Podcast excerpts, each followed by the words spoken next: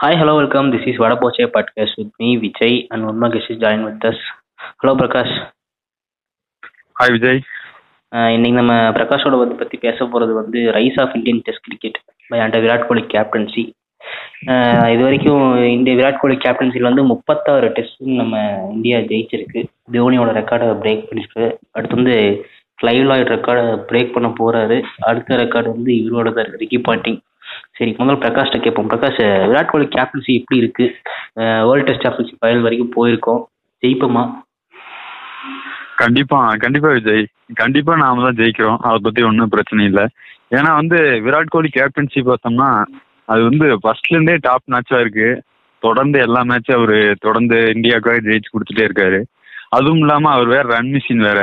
Top top ஆர்டர்ல சொதப்புனாலும் middle ஆர்டர்ல விராட் கோலி கலக்கி எப்படியோ ஒன்று டீமை ஜெயிக்க வச்சிடுறாரு. அது மட்டும் இல்லாம இப்ப நம்மளோட ஆல்ரவுண்டரோட ஸ்கில்ஸ் பார்த்தோம்னா வேற லெவல்ல இருக்கு.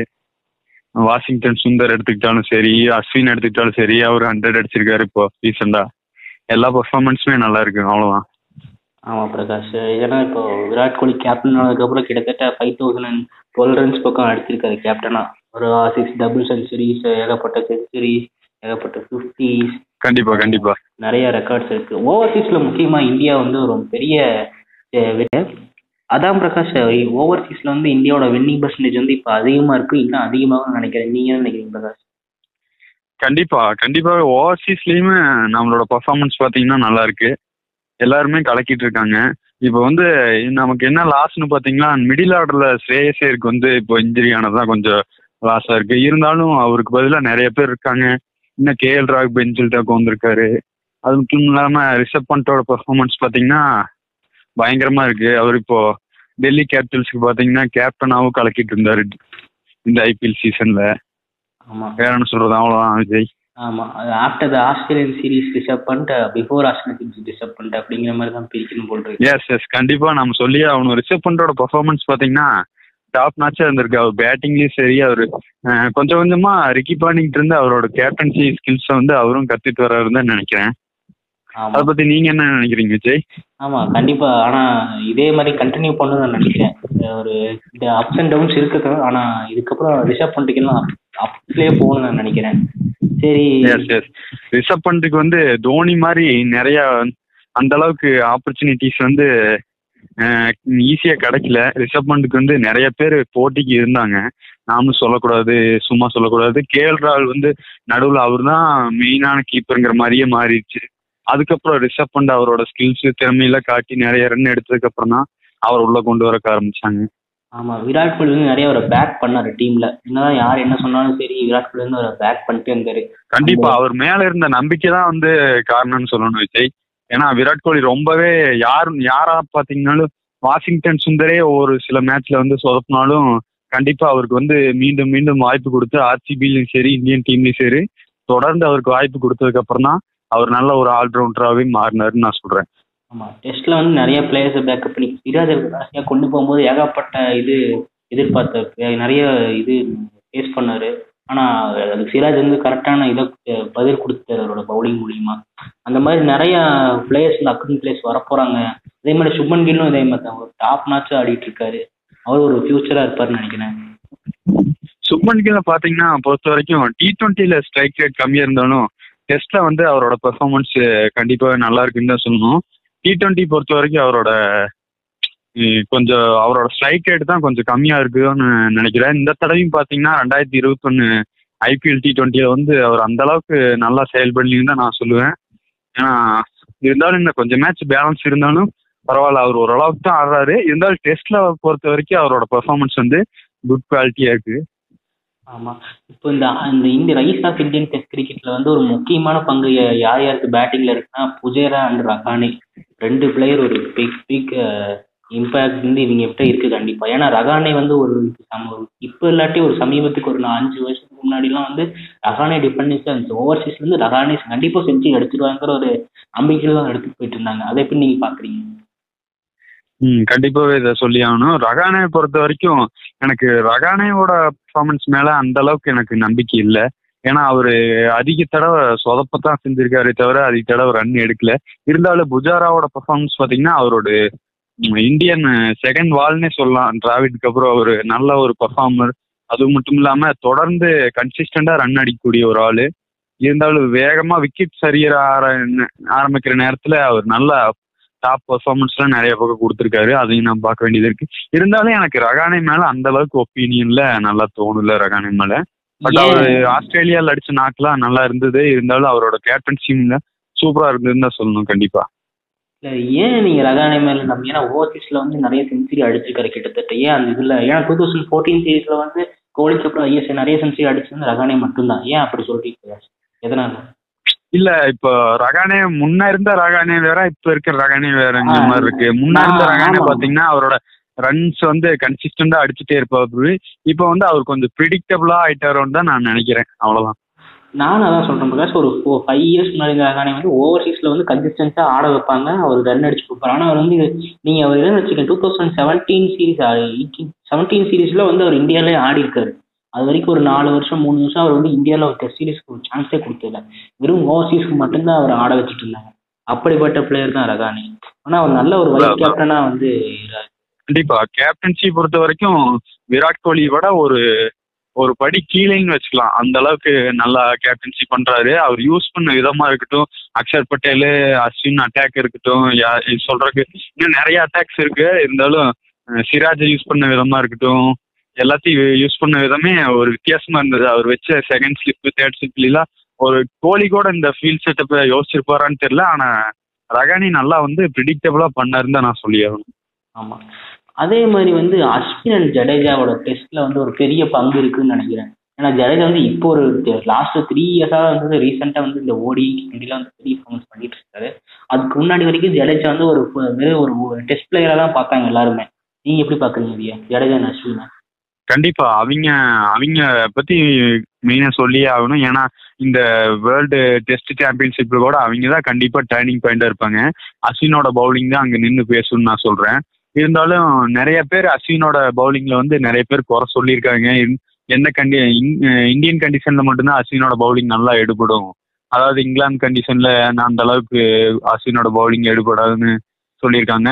இதை வந்து கோலி எப்படி எதிர்கொள்ள போறாருன்னு தெரியல. இருந்தாலும் அஸ்வின் மேல நம்பிக்கை இருக்கு. கண்டிப்பா நல்லா பண்ணுவாரு. ஜடேஜாவை பொறுத்த வரைக்கும் கண்டிப்பா அவர் ஆட வச்சே தான் ஆகணும். இருந்தாலும் பேக்கப்க்கு வாஷிங்டன் சுந்தர் அக்ஷர் பட்டேல் நிறைய பேர் இருந்தாலும் ஜடேஜா வந்து டாப் நாச் பெர்ஃபார்மன்ஸ் கொடுத்துருக்காரு. பேட்டிங்லயும் சரி பவுலிங்ல கொஞ்சம் சொதப்பினாலும் பேட்டிங்ல வந்து அவரு கடைசியில ஆடுறத வந்து நல்லா பெர்ஃபார்மன்ஸ் பண்ணியிருக்காருன்னு தான் சொல்லணும். ஆமா. ஏன்னா வந்து ஒரு நல்ல ஒரு ஆல்ரவுண்டர்ஸா வந்து இப்போ ரீசெண்ட் டைம்ல ஒரு நல்ல குட் ஃபார்ம்ல இருக்காங்க ரெண்டு பேருமே. வேற அஸ்வின் வேற அவங்க வீட்ல எல்லாம் கொரோனா இதாயிட்டு திரும்ப இதாகி கண்டிப்பா, கண்டிப்பா. அஸ்வின் அவரு போனதுக்கு அப்புறம் தான் கொஞ்சம் கொஞ்சமா டெஸ்டிங்ல எடுத்து பார்த்துட்டு ஐபிஎல்லே ஸ்டாப் பண்ணாங்க. இருந்தாலும் ஃபர்ஸ்ட் ப்ரையாரிட்டின்னு வரையில கண்டிப்பா எல்லாரும் ஃபேமிலி தான் பார்த்தாகணும். அது குட் டிசிஷன் தான் நான் சொல்லுவேன் அஸ்வினை பொறுத்த வரைக்கும். ஆமா. சரி பிரகாஷ் உங்க ஒரு டெஸ்ட் வைப்போம் சரி நீங்க விராட் கோலி வந்து fifty two thousand fourteen fifteen சீரீஸ்ல வந்து ஒரு இது டெஸ்ட் கேப்டன் வாங்கினாரு தோனிக்கு வந்து. சீரீஸ்ல வந்து விராட் கோலி எவ்வளவு run அடிச்சிருப்பாருன்னு நீங்க நினைக்கிறீங்க? ஃபோர் மேட்ச் டெஸ்ட் சீரீஸ்ல எட்டு இன்னிங்ஸ் எட்டு இன்னிங்ஸ் கண்டிப்பா ஏகப்பட்ட ரன்கள் வந்து அடிச்சிருப்பாரு. கிட்டத்தட்ட ஒரு டென் ஃபிஃப்டீன் ஹண்ட்ரட் மேல அடிச்சிருப்பாருன்னு நான் நினைக்கிறேன். நீங்க என்ன சொல்லுங்க விஜய்? அதோட ஸ்டேட்ஸ் பத்தி. கிட்டத்தட்ட வந்து கிட்டத்தட்ட ஒரு ஃபைவ் செஞ்சுரிஸ் பக்கம் அடிச்சிருக்காரு. அஞ்சு செஞ்சுரிஸ் ஒரு ஒன் ஃபிஃப்டி ஓ அஞ்சு தானா அடிச்சிருக்காரு பிரகாஷ்.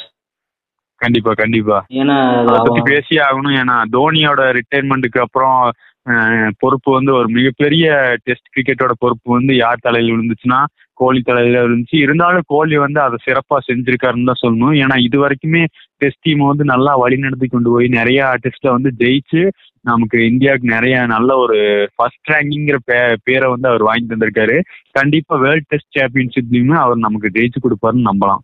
நான் இங்க ஒரு சின்ன பாயிண்ட் ஒன்று வைக்கணும்னு நினைக்கிறேன். ஆஷா அந்த டைம்ல ரெய்னா ஏன் வெளியே போற டெஸ்ட்ல இருந்துங்கிறது உங்களுக்கு ஏதாவது ஞாபகம் இருக்கா? ஏதாச்சும் அந்த டைம்ல ரெய்னா ஏன் வரல? ஏன்னா ரெய்னா இருந்தானா கண்டிப்பா ரைனா தான் கேப்டன்சி கொடுத்துருப்பாங்க நியாயப்படி ஏன் கோலி கேப்டன்சி கொடுக்கணும்? ஏன் ரெய்னா கொடுக்கல அந்த டைம்ல நீங்க பாக்குறீங்க? அதான் கொஞ்சம் இப்ப சமீப காலமாவே பாத்துட்டீங்கன்னா ரெய்னாவோட டிசிஷன்லாம் ரொம்பவே கொஞ்சம் பயங்கரமா தான் இருக்குது. திடீர்னு தோனி அறிவிச்சதுக்கு அப்புறம் அவரும் ரிட்டையர்மெண்ட் அறிவிக்கிறாரு.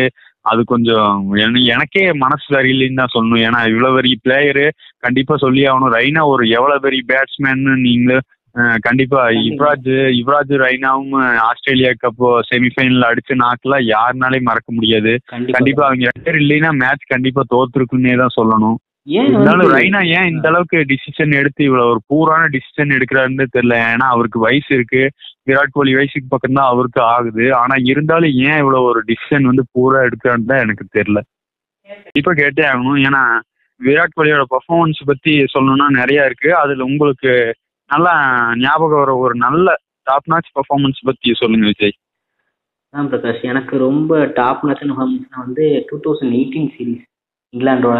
அதான் ஒரு பெஸ்ட் சீரீஸ் ஆஃப் விராட் கோலின்னு நினைக்கிறேன். ஏன்னா ஒரு நல்ல ஒரு கவர் டிரைவர்லாம் சும்மா சூப்பராக ஆடுவார் வந்து ஃபர்ஸ்ட் ரெண்டு பால்லே ஒரு கவர் டிரைவர் ஆடுவார் ஒரு சான்ஸ் ஒன்று இங்கிலாந்து விட்டுருவாங்க. எயிட்டி நைன் சம்திங் அதுக்கப்புறம் கோலி நின்று ஒரு ஒன் ஃபார்ட்டி நைன் அடிப்பார். ஒன் ஃபிஃப்டி அடிக்கும் போது வந்து ரஷீத் இவன் ரஷீத்க்கு வந்து அவுட் ஆயிடுவார் நெக்ஸ்ட் ஸ்பின்னுக்கு அது ஒரு பெரிய இதாக இருந்துச்சாங்க ஒன் ஃபிஃப்டி வந்து ஒரு ஒரு ரன் ஒரு ரன்ல மிஸ் பண்ணுவார் இன்னிக்கில் அதுக்கப்புறம் அந்த சீரீஸே அவர் சூப்பராக போச்சு. கிட்டத்தட்ட five hundred ninety three runs அடிச்சாரு.